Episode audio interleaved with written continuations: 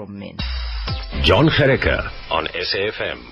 You're with SAFM, nine minutes to six o'clock, and I think we're probably going to need more than nine minutes for this chat. Andy Colquhoun, General Manager, Corporate Affairs, South African Rugby Union, joins us on the line. He's going to try and explain the new format of Super Rugby. Andy, you've only got nine minutes. Can you do it? I can do it in about uh, 30 seconds. Okay, go.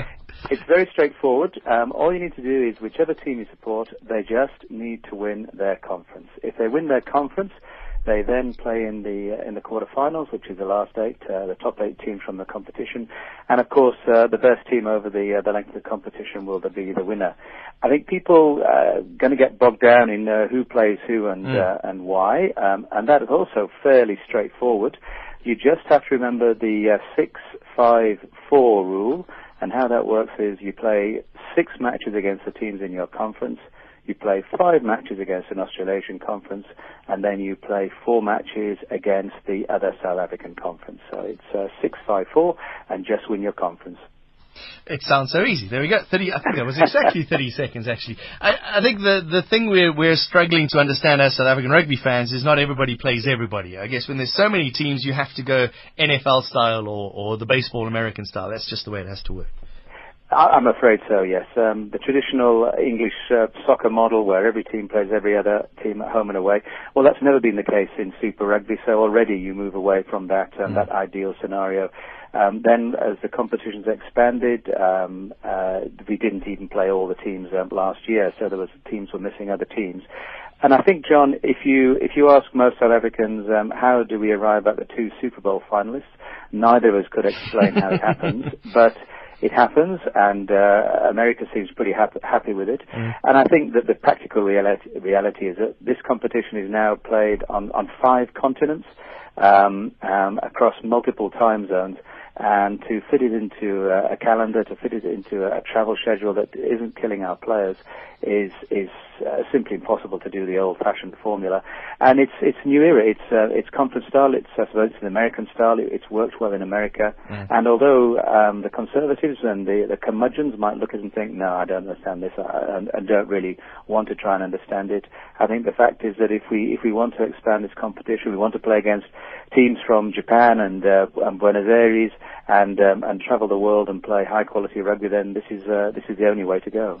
It's interesting because I, played a soundbite from the new forwards coach of the Bulls. He says it's great. We're not going to be travelling around as much. Sharks director Gary Gold says it's absurd. So I, I guess, like you said, there's there's pros and cons for everybody. I think I think um, uh, Gary probably um, uh, looks at it and he's looking at it from a very parochial view. He's he's picked out that they've got um, they travel to New Zealand and then they come back and play in South Africa and then they go to Argentina. Um, so it's not uh, it's not for sissies, that's for sure, but it never was. Yeah. In the old days, you remember our teams used to go and play five matches in Australasia. They have a four week tour there, or a four and a half week tour. Um, now um, uh, there'll be some teams that go and play in Australia or in New Zealand, and they'll be there for a week and a half compared to the minimum of two and a half weeks in the past. So it's actually a shorter competition. Um, there's one match fewer in the, uh, in the regular season. There's less travel for our South African sides. The Lions, uh, they do, they go to, um, uh, they go to Tokyo, which will be a, a long trip for them. But the other three matches that our South African teams play against uh, the team from uh, Japan will actually be played in Singapore, and that's at our request. So uh, the structure is um, it's very been very much driven by South Africa because it suits our players better. It gets us our six team in as well. So we are we are happy with the structure. Uh, that was going to be my next question. Is is it? Yeah, that was that was always the moaning by South African fans. It's so difficult for South African t- for the South African teams. This is better for the teams. Is that right? It, well, that's right. Um, obviously, as the competition unfolds, we'll learn more about it. Yeah. But there were certain um, minimum requirements, which was that we wanted fewer South African derbies because we do think that we smash each other to death. Um, and this is a, a plea that the coaches were making. So the number of South African derbies is reduced.